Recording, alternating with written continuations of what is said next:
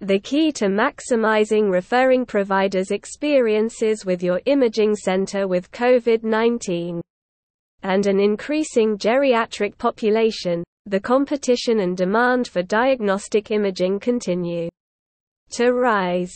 The year-over-year growth rate for 2022 alone is expected to be 5.4%. This surge means Outpatient imaging centers need to prepare themselves for an UPTICK in patient volume and ease the way referrals are received and processed.